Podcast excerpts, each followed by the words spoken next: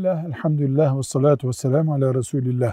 Çocuklarını düzeltmeye çalışan anne babalar, öğrencilerini ıslah etmeye çalışan öğretmenler, muallimler, hocalık yapıp köydeki kötü işlerle mücadele etmek isteyenler, dernek kurup, vakıf kurup, işte uyuşturucusundan vesairesine kadar hatalarla, yanlışlarla uğraşmak için planlamalar yapanlar, dinimizin bu tür işleri düzeltirken yani hataları, yanlışları düzeltirken emrettiği noktalara dikkat edecekler.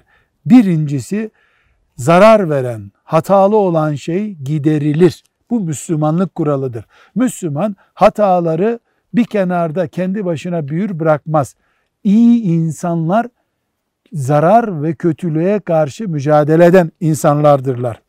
Bir ikinci kuralımız zararı zararla gidermek, kötülüğü kötülükle gidermek İslami bir metot değildir. Hatta daha büyük bir zarara sebep olup küçük bir zararı kaldırmak bir başarı sayırılamaz.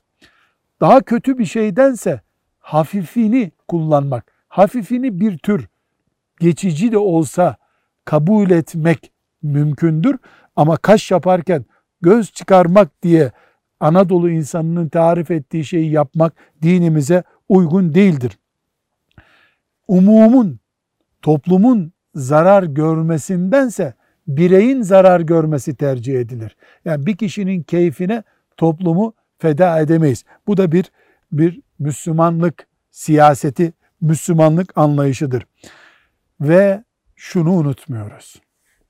Kötüler ve kötülükler kaldıralım demekle gitmez. Bir meydanı dolduruyorsa onlar iyilik ve iyiler dolduramadığı için onlar oradadır. Dolayısıyla kötülükle en iyi mücadele iyiliği yaymaktır.